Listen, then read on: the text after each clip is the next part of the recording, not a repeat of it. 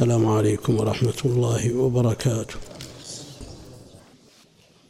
هذه ورقة كتبت في حكم أكل الفيل، مدرش المناسبة، كأنها منقولة من حياة الحيوان، لأنه هو الذي يقول مثل هذا الكلام: الحكم يحرم أكل الفيل على المشهور، وعلله في الوسيط بأنه ذو ناب مكادح، أي مغالب مقاتل. وفي وجه شاذ حكاه الرافعي عن أبي عبد الله البوشنجي، وهو من أئمة أصحابنا عن الشافعية، أنه حلال. وقال الإمام أحمد: ليس الفيل من أطعمة المسلمين. وقال الحسن: هو منسوخ. إيش معنى منسوخ؟ ممسوخ. وكرهه أبو حنيف ورخص في أكله الشعبي. هذا كلام صاحب حياة الحيوان، وليس هذا موضعه، فما أدري ما الحكمة التي جعلت الأخ يأتي بهذه الورقة في هذا الدرس. من هو؟ يأكل الفيل هو؟ مر الخلاف في السنة، مرت في الدرس قبل درسين، إيه مر حكمه، ما يخالف، بس لا وقته، ولا حد قال بأنه مرجح هنا أنه حلال. يمكنه يسافر الهند ويأكل هناك لحم الفيل، لا يمكنه البلاد. أنت الآن عن على بينة يوم تتكلم بهذا الكلام، تعرف رأي صاحب السؤال؟ أنت وش قلت؟ لعله كذا ولا ولا جزمت بس؟ درعمت وجزمت بس. ها؟ قلت يمكن يعني لعله يعني ما. إيه والله جزوم أنت. سم.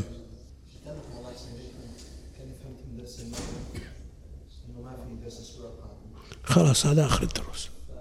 كرمني شيخ، يعني لو بعد إذنكم من الأخوة لو يحرص على إنهاء.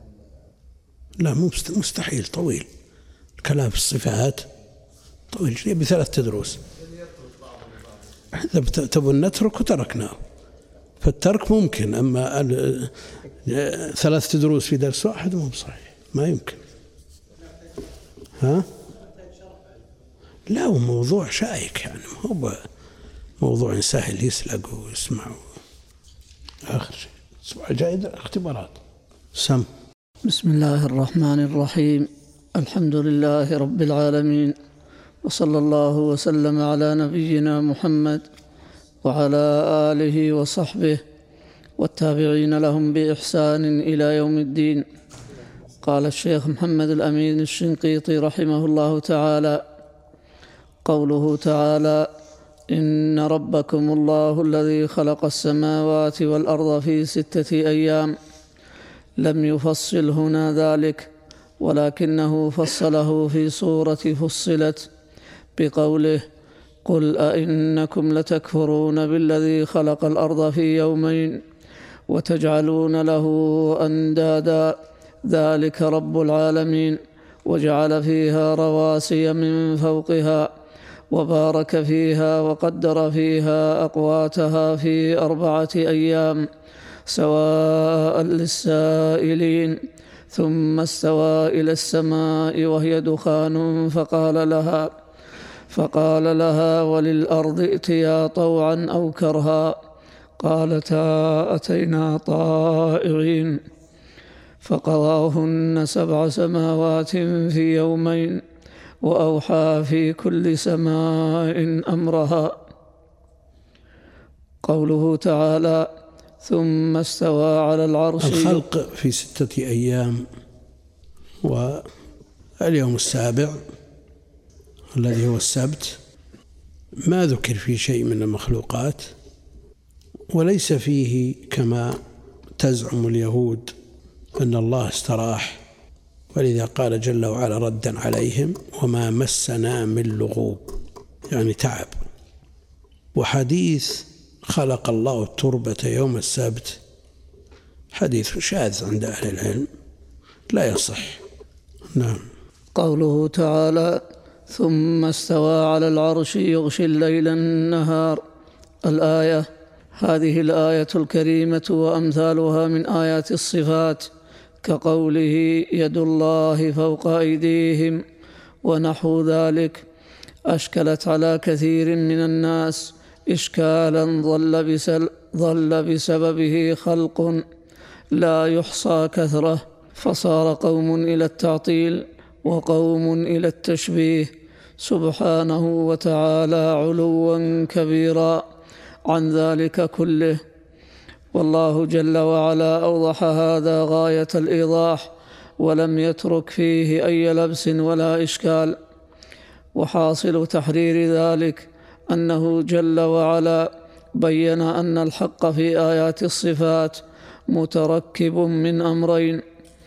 آيات الصفات بيّنها الله جل وعلا ووضح المراد منها ولم يترك فيها لبس ولا خفاء كما قال الشيخ رحمه الله، ولكن من لم يرد الله هدايته سلك غير الطريق الذي يجب عليه أن يسلك. الآن الشمس في رابعة النهار والطريق إلى الهدف واضح، اللي بيروح المكة مثلا يسلك طريقه ويصل، والذي لا يسلك الطريق بل يترك الطريق ويسلك المعاكس أو يحيد يمنة أو يسرى ولو كانت الشمس طالعة، يصل ولا ما يصل؟ لن يصل. وهكذا الأمر في من أراد الله هدايته ووفقه لفهم كلام الله وكلام رسوله صلى الله عليه وسلم وسلم من الهوى وانحراف الفطرة، سلم من ذلك، فإن الأمر واضح بين. والدليل على ذلك أن عوام المسلمين لا يستشكلون في آيات الصفات شيء، ولذا تمنى كثير من أئمة الكلام المتكلمين، تمنى كثير منهم أو بعضهم أن يموت على عقيدة العوام، لأنهم يفهمون عن الله وعن رسوله مراده ولم يسلكوا ولم ينحرفوا عن الطريق المستقيم. فتمنى بعضهم أو بل كثير منهم أنهم على عقيدة العوام، وبعضهم على عقائد عجائز نيسابور وبعضهم كذا، دليل على أن الأمر لا خفاء فيه لا خفاء فيه لكن من, من لم يرد الله أن يهديه وسلك السبل المنحرفة عن هدي الله وهدي رسوله وعن طريقة السلف وعن, وعن فهم الصحابة، وسلك سبيل الأوائل كما يقولون من المتفلسفة وغيرهم، وحكم قواعدهم في كلام الله وكلام رسوله صلى الله عليه وسلم، لن يصل إلى الطريق الصحيح، بل مآله إلى الانحراف عن مراد الله وعن مراد رسوله صلى الله عليه وسلم. ومع الأسف أن هذا المسلك الذي جانب الصواب ولم يعتمد على كتاب الله ورسوله وسنة نبيه عليه الصلاة والسلام، على كتاب الله وسنة نبيه صلى الله عليه وسلم وفهم سلف الأمة، مع الأسف أنه طغى وكثر وعثى في الناس وانتشر فيهم، ولم يبقى على المنهج الصحيح إلا القليل النادر، قليل جدا. بل مذهب الأشاعرة طبق الأرض، ومذهب المعتزلة وقبلهم الجهمية وغيرهم انتشر انتشارا واسعا لأمر يريده الله جل وعلا، ليقضي الله أمرا كان مفعولا، لتعظم الأجور لمن يثبت ويصبر وينافح ويجاهد عن كتاب الله وسنة نبيه صلى الله عليه وسلم، وتعظم الأوزار لمن يسلك مسلكا مخالفا ويتبع فيه، ليكون من سن في الإسلام سنة سيئة فعليه وزرها وزر من عمل بها. كم على الجهم وأمثال الجهم من أوزار الذين ضلوا بسبب آرائهم وأقوالهم، نسأل الله العافية. جاء شيخ الإسلام رحمه الله فوضح وجل, وجل الغم عن منهج السلف الصالح وأوضح للناس مراد الله ومراد رسوله من هذه النصوص التي ضل فيها كثير من الناس، فرجع كثير من الناس وبقي كثير، وجاهد رحمه الله في في الله حق جهاده في هذا الباب وغيره من أبواب الدين، و وإلى الآن ولله الحمد والمنة، وكتب الشيخ وفهم الشيخ للنصوص على طريقة السلف الصالح يقرأ ويقرر ويعتقد ولله الحمد والمنة. والمذاهب الأخرى والأهواء والفرق كلها لكل قوم وارث، لا يجزم بأنه انقطع كل شيء. ثم جاء الشيخ الإمام المجدد ورسخ هذه العقيدة في نفوس الناس وانتشرت بسبب انتشار دعوته ولله الحمد والمنة. وبقي من كتب البدع وأقوال المبتدع الشيء الكثير، وحوربت العقيدة الصحيحة على عهد شيخ الإسلام وأحرقت مؤلفاته، وكذلك مؤلفات الإمام المجدد، واتهم باتهامات ومنها بريء من أجل إيش؟ التنفير عن دعوته وعن العقيدة الصحيحة. وتبنى ذلك من ينتسب إلى العلم في في بعض الأقطار، وألصقت بها التهم التهم من المناوئين لدعوته، ولكن الحق هو الباقي والباطل زهوق، والله المستعان. اقرأ. وحاصل تحرير ذلك أنه جل وعلا بين أن الحق في آيات الصفات متركب من أمرين، أحدهما تنزيه الله جل وعلا من مش... عن مشابهة الحوادث في صفاتهم سبحانه وتعالى عن ذلك علوا كبيرا، كما قال جل وعلا ليس كمثله شيء. نعم. والثاني الإيمان بكل ما وصف الله به نفسه في كتابه أو وصفه به رسوله صلى الله عليه وسلم، لأنه لا يصف الله أعلم بالله من الله، أأنتم أعلم أم الله؟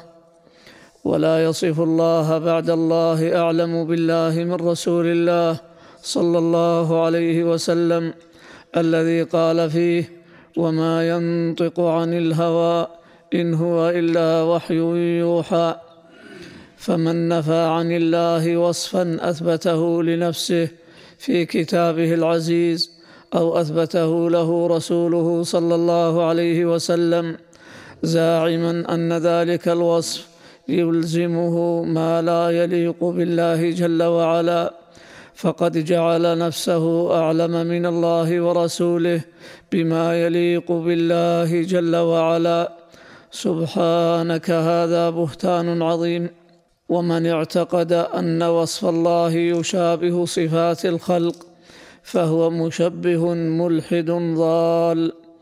ومن أثبت لله ما أثبته لنفسه أو أثبته له رسوله صلى الله عليه وسلم مع تنزيهه جل وعلا عن مشابهة الخلق فهو مؤمن جامع بين الإيمان بصفات الكمال والجلال والتنزيه عن مشابهة الخلق، سالم من ورطة التشبيه والتعطيل.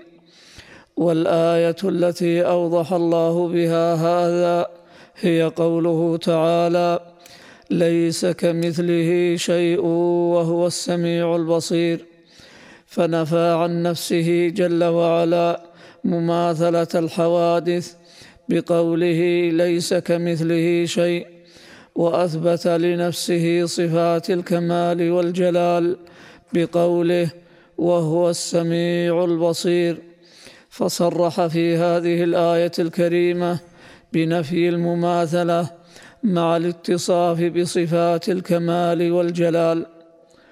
والظاهر أن السر في تعبيره بقوله الحوادث جمع حادث وهو المخلوق، وكلمة المخلوق أو المخلوقات أوضح من كلمة الحوادث لأنها يستشكلها بعض من لا يفهم معناها، وهي تحتمل أكثر من معنى، ولكن المخلوقات يفهمها الخاص والعام والصغير والكبير، ولكنه اصطلاح جرى على ألسنة الخصوم من أهل الكلام والحوادث، يتحدثون عن الحوادث. فمن باب التنزل مع الخصم ويحمل معنى يمكن قبوله في هذا الباب لا إشكال في التعبير به، لكن غيره أوضح. والعالم أو المؤلف أو الخطيب أو الإمام إذا كان في من يتبعه أو يسمع له من لا يفهم كلامه من لا يفهم كلامه لا ينبغي أن يعدل عن الكلام الواضح البين الذي يفهم الناس كلهم إلى كلام يفهمه بعضهم دون بعض. وتسمع في دعاء القنوت الدعاء للمظلومين من المسلمين في كذا وكذا من البلدان المعروفة بأسمائها وفي بلاد الرافدين، وخلفه من العوام ألوف منهم عجائز وشياب ما يدروش بلاد الرافدين ويقولون آمين، ولو قال العراق كلن يفهمها. ما الذي يدعوه إلى الانتقال من اللفظ المألوف المعروف للناس كلهم إلى لفظ لا يعرفه إلا بعضهم؟ وهم مطالبون بالتأمين خلف الإمام فيؤمنون على لفظ لا يدرون ما هو. فمثل هذا العدول من اللفظ المعروف عند الناس كلهم إلى غيره ممن يفهمه بعضهم. شو معنى الحوادث يا أبو رضوان؟ الحوادث إيه؟ تصادم السيارات، خذ له أربعين سنة يطلب العلم، ها؟ هذا الذي نحذره من من العدول عن من الألفاظ الواضحات التي يفهمها الناس كلهم إلى بعض ال ال ال الألفاظ التي تخفى على كثير منهم. إحنا إيش ذنب العجوز اللي تقول آمين تؤمن لبلاد الرافدين وهي ما تدري وش هي؟ والله ما تدري وش هي، لا هي ولا شيء، وأكثر الناس ما يعرفونها. يعرف إلا طالب علم، وبعد ولا كل طالب علم بعد يعرفها. الذين طلبوا العلم على طريقة على طريقة معينة من على المشايخ ما تمر عليهم هذه الأمور. فالتنبيه على مثل هذا طيب، يعني ما ما تكلف الناس يقول آمين وما يدري شو يقول، ها؟ هنا هو اللفظ المتبادل من اللفظ عند عامة الناس أن الحوادث صادمة السيارات، فهذا الذي يخشى منه، وإلا التعبير موجود في كتب شيخ الإسلام وغيره. لكن شيخ الإسلام يخاطب طلاب علم وعلى مستويات معينة، والله المستعان. نعم. والظاهر أن السر في تعبيره بقوله وهو السميع البصير، دون أن يقول مثلا وهو العلي العظيم أو نحو ذلك من الصفات الجامعة.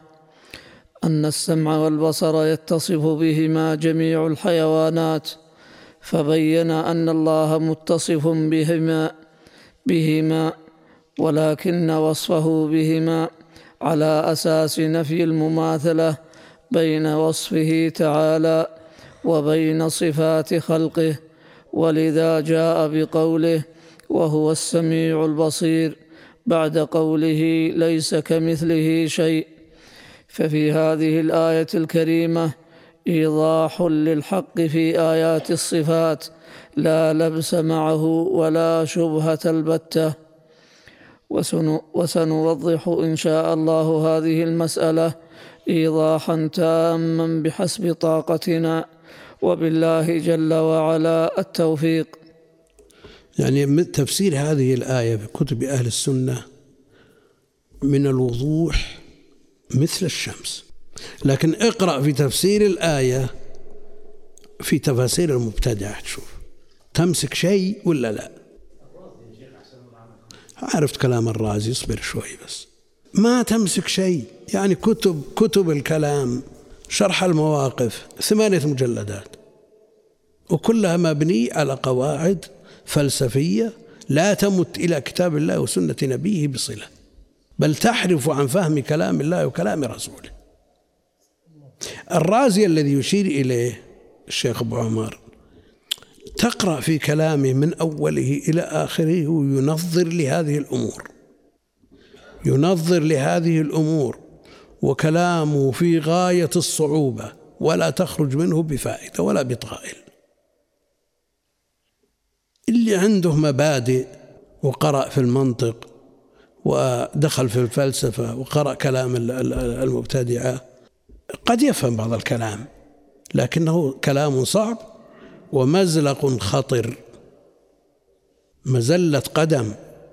هؤلاء ما الذي أوصلهم إلى هذه الأفكار وهذه المعتقدات التي لا تدخل في عقل سوي؟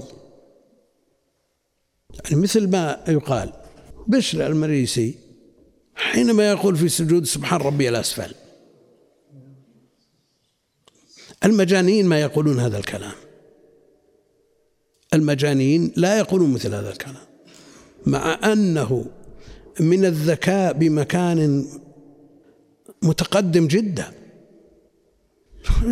من من يقرأ كلام الله ويسمع قوله ألا بذكر الله تطمئن القلوب، وابن عربي يقول ألا بذكر الله تزداد الذنوب وتنطمس البصائر والقلوب.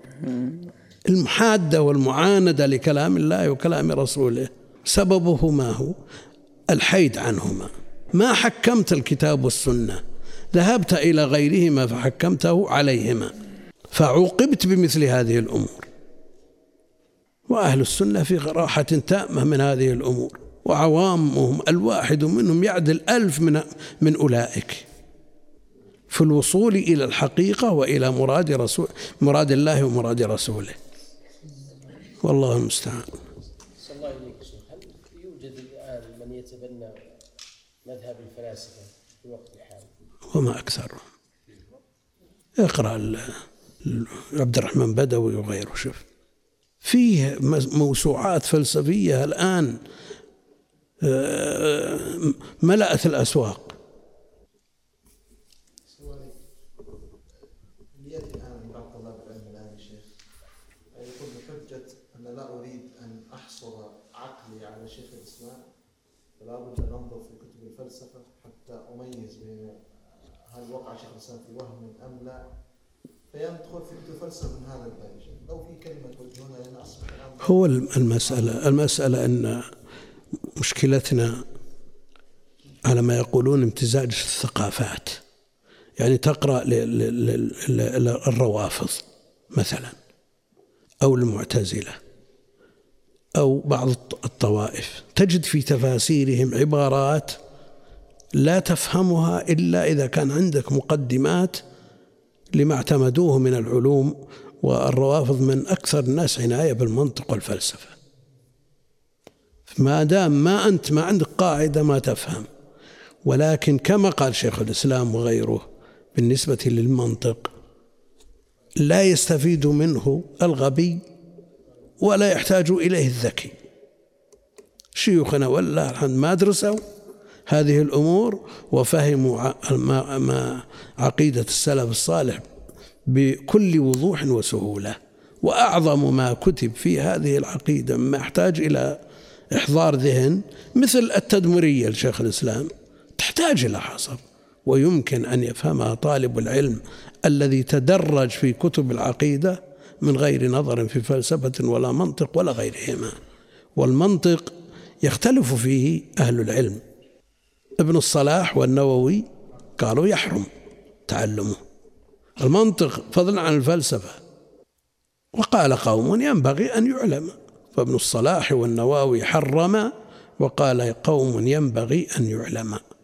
لكن أنت لو أقحمت ناشئة المسلمين في هذا العلم وقررته على هذه الملايين، شقاء محض. كثير منهم فهمه ضعيف فالضعيف لا يفهم العلوم الواضحة ثم تقحمه في مثل هذه الأمور التي لا يدركها إلا الأذكياء من الناس، مع أنهم لا حاجة لهم بها. قال بعضهم أنه لكامل القريحة وبعضهم عنده تفصيلات، لكن مثل ما قيل لا يحتاج إليه الذكي ولا يستفيد منه الغبي، تعب ليس وراءه أرب. هناك علوم احتيج فيها وأقحم فيها شيء من علم الكلام، وتوقف فهم بعض مسائلها على هذا المنطق، مثل أصول الفقه مثلا وكتب العقائد يدخل فيها بعض الاصطلاحات الكلامية، فصار يبرر لبعض الناس أن يتعلم المنطق. ولذا ابن قدامة وضع المقدمة المنطقية في مقدمة كتابه روضة الناظر، لأنه مما يحتاج إليه في دراسة المسائل الأصولية. ويسعى بعضهم الآن إلى تجريد كتب الأصول من شوائب المنطق والكلام وكذا، وجزاهم الله خيرا. وعلى كل حال المسألة ما هي مسألة اجتهاد شخصي، ولا شيوخنا ما احتاجوا إلى شيء من ذلك، حتى مسائل الأصول التي لها ارتباط بالمنطق ويتوقف عليها ما يحتاجونها، ولا احتيجت عند سلف الأمة وأئمة الإسلام.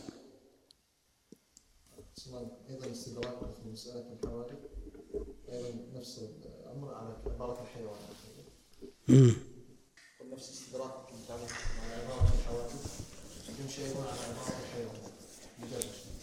لا، الحيوان باعتبار أن الحيوان ما فيه حياة، ما فيه حياة، فيشمل الإنسان، ويفرقون بينه وبين غيره من العجماوات بأنه ناطق.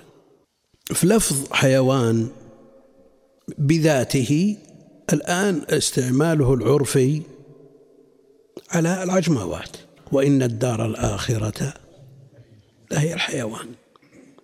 فإذا استحضرت أن الحيوان أصله في الحياة وما فيه حياة، وقد تكون الحياة الأكمل كما في الآية، ما في شيء. لكن عوام الناس الذين لا يعرفون إلا هذه الكلمة مرتبطة بهذه الذوات، لو تتبعت مثل هذه الأمور ما انتهت، لأن كل بلد له استعمال عرفي لبعض الألفاظ هو قبيح عند غيره، قبيح عند غيره. واحد سمع يقول، قال سأل شيخ شايب كبير، قال أنت وش تشتغل؟ قال طالب. قال طالب وضحك. ها؟ لماذا؟ أنت ما تدري ما يبي عندكم. ها؟ شو؟ هي هي تصلح لكل شيء، لمن يطلب أي شيء. لكن الاصطلاح العرفي عند هذا الشخص في بيئته لا يعرفونها في الزمن السابق. إذا قلت طالب مثل ما تقول الناقة مجسر، فالأتان طالب، فاستصحب هذا ما يعرف غيره، استصحب هذا ما يعرف غيره. يا ناس لا تلوموه، ولكل قوم اصطلاحهم ولكل جيل أيضا أعرافهم. فالمسألة ما لا ما يسترسل فيها في بهذه الساعة، لكن يبقى أن هناك من مصطلحات منطقية وفلسفية خاصة بهم، وهناك قواميس تشرح هذه الاصطلاحات. فعند الحاجة إليها لما يمر علينا في كتاب من كتب العقائد اصطلاح لا نفهم، ونرجع فيه إلى كتب الاختصاص ويفهم. وإلا فالأصل أن العناية بالكتب الكلامية، يعني شرح المواقف ثمان مجلدات، شرح المواقف. المواقف كبر هذا للإيجي، وله شروح كثيرة جدا، لكن لا طائلة تحت قراءته. ما يستفاد منه إلا من أراد أن يعتقد على طريقتهم، يفهم النصوص على طريقتهم، فهم يتدرجون في معارفهم وعلومهم، والنهاية وين يصلون؟ إلى ما وصل إليه أوائلهم. شيخ أحسن الله إليك، يمكن يمثل الكلام الفلاسفة بالجمرة، يعني شكلها متوقد جميل يعني مغري على الوصول لها، لكنها إذا مغري من فهم، ولكن اللي يفهم ثم بعد ذلك إذا فهم المصير إلى إيش؟ مصير إلى إلى الضلال، نسأل الله العافية. ومن قرأ كلام أئمتهم وأساطينهم عرف قدر هذا الكلام وتحذير السلف في ذم الكلام وأهله وما يؤول إليه. السلامة لا يعدلها شيء، وإلا فقد تحتاج إلى مثل هذه الاصطلاحات في كتب التفسير وفي شروح الحديث وفي علوم أخرى. نعم. كتاب التوحيد لابن خزيمة يا شيخ يحل هذه الإشكالات كلها، بس ما رضي صاحبك، ما يرضي صاحبك. الرازي يقول عنه يا شيخ وقد ألفه محمد بن إسحاق بن خزيمة. أنا عارف أنك تبي تطلع على الجملة دي. نعم. محمد بن إسحاق بن خزيمة وش يقول عنه شيخ الإسلام؟ إمام الأئمة وغير شيخ الإسلام، وتقرأ في التوحيد لابن خزيمة وأنت مرتاح، أنت مرتاح، وكلام واضح، وغيره من كتب السلف. ها؟ كل كتب السلف تقرأ فيها وأنت مرتاح. ها؟ ما اسمع.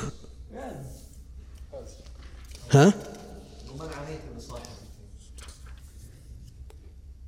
الرازي في تفسير الآية ليس كمثله شيء والسميع البصير قال وقد ألف شخص يدعى محمد بن إسحاق بن خزيمة في أعضاء الله، يقول ها في أعضاء الله كتابا سماه كتاب التوحيد، وحقيقته أن يسمى كتاب الشرك، نسأل الله العافية. ابتلي ببدع كثيرة الرازي، الآن هو منظر لهذه العقائد الفاسدة، وهم مع ذلك جابري، ومذهب الجبر الذي لا يدخل في عقول أوساط الناس تبناه، أن الناس كلهم مجبورون على ما يفعلونه، وعلى هذا فالله جل وعلا ظالم لهم إذا عذبهم. وين عقلك يا رازي؟ أنت تحس أنك ما أنت مجبور، هو عنده قناعة وإحساس، كل الناس تحس بهذا، أنه إذا أراد أن يقوم يصلي لا أحد يمنعه، أنه يستطيع القيام ويروح يصلي ويرجع، وإذا ما أراد أن يقوم لأنه له إرادة هي تابعة لإرادة الله جل وعلا لكنها موجودة، فهل هذا مجبور أن يروح يصلي وهذا مجبور أن يجلس؟ والله المستعان. كم الساعة؟ لأنه أفضل أننا ما نسترسل. إيه والله. لا لا بالنسبة للدرس لأنه مترابط وطويل ما ودنا. ها؟ أنت مشغلنا عند كتاب التوحيد. السبب في ذلك أنه قرأ فيه قبل عشرين سنة المجلد الأول منقطع، ويطالبنا. ها؟ أنت الله يحفظك يا شيخ اللي شغلت عني يا شيخ، ولا أنا موجود يا شيخ، ولا أكمله وأنت معي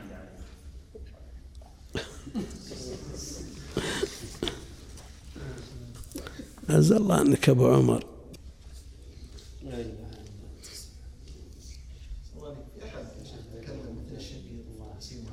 ها؟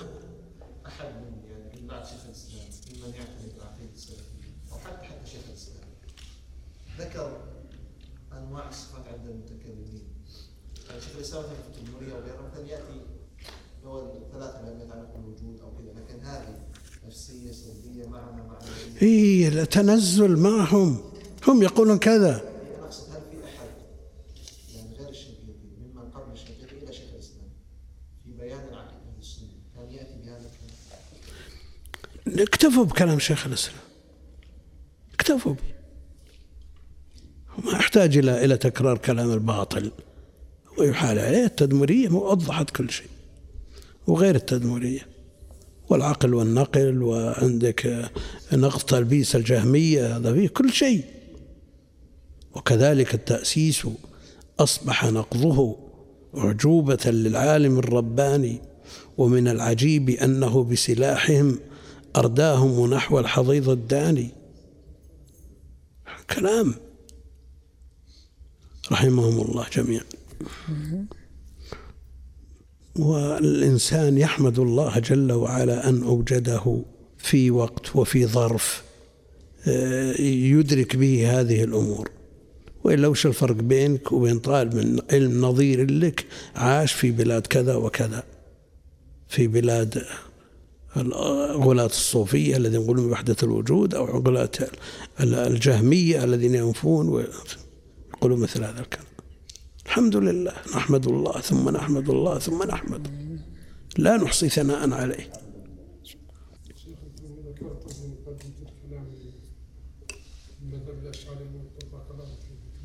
شو؟ إيه في وقت شيخ الإسلام، يعني قبل وجود شيخ الإسلام، المذهب الأشعري طبق الأرض. ها؟ شو؟ وإلى الآن موجود وجود كثرة ومغالبة، والدعوة له قائمة، وحصل لبس على بعض من ينتسب إلى السنة وضمه إلى أهل السنة.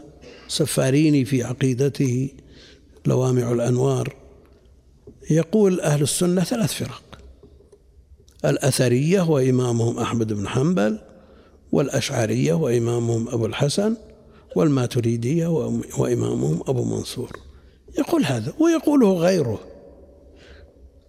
لكن من نظر إلى إلى ما بني عليه مذهب الأشعرية وما نتج عنه وأثمره عرف أنه كيف يقول من أهل السنة وهو ينكر الصفات إلا سبع، ينكر ما أثبته الله ولنفسه وتقول من أهل السنة. الله المستعان.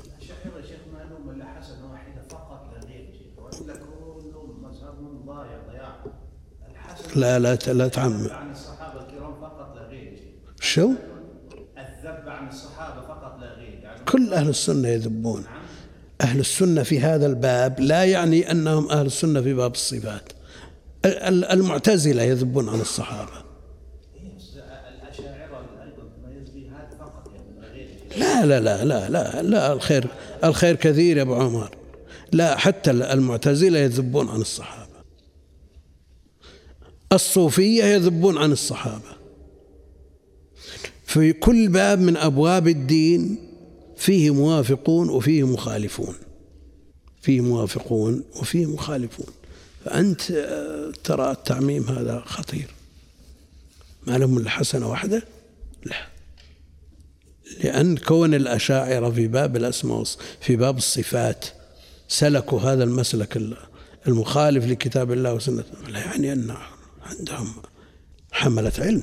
تراهم في أبواب الدين الأخرى وفي التأليف في العلوم الشرعية متقدمون.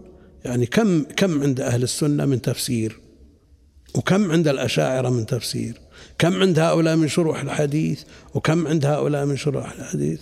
تجد يعني حسنات، لكن مع ذلك هذه السيئة التي لم يوفقوا للقول الصائب فيها عظيمة. وعندي من أعظم ما يخشى عليهم منه أن الله جل وعلا إذا جاء في صفته التي يعرفونها سجدوا له. الذي لا يثبت صفات شلون يعرف صفات؟ ها؟ يأتي في صفات غير غير التي جاءت عنه في كتابه وسنة نبيه فيمتنعون من السجود. فإذا جاء في صفته التي يعرفونها، الذي لا يثبت الصفات كيف يعرف الصفات؟ مو بخطر، الخطر عظيم. لعلنا نقف على الموضوع لأنه مترابط ومتتابع، والله المستعان. لا بس الطلب اللي طلب الشيخ في في الزيادة تعرف أن النفوس ما تنقاد إلى مثل هذا، ولا بالإمكان أن نزيد ساعة أو, أو ساعة ونصف وننتهي، يعني يصير ثلاثة دروس، لكن هذا صعب، والتخفيف أسهل. مثل ما نقول في رمضان، في رمضان نعطل الدروس، ما فيه ولا درس ولا كلمة ولا محاضرة ولا شيء، نتشبه بالسلف. لكن أنا تشبهت بالسلف بالترك، الفعل أفعال السلف وين هي؟ الله يعفو ويسامح، الله يعفو ويسامح، بس ما نقول الله يعفو ويسامح. ليته نوم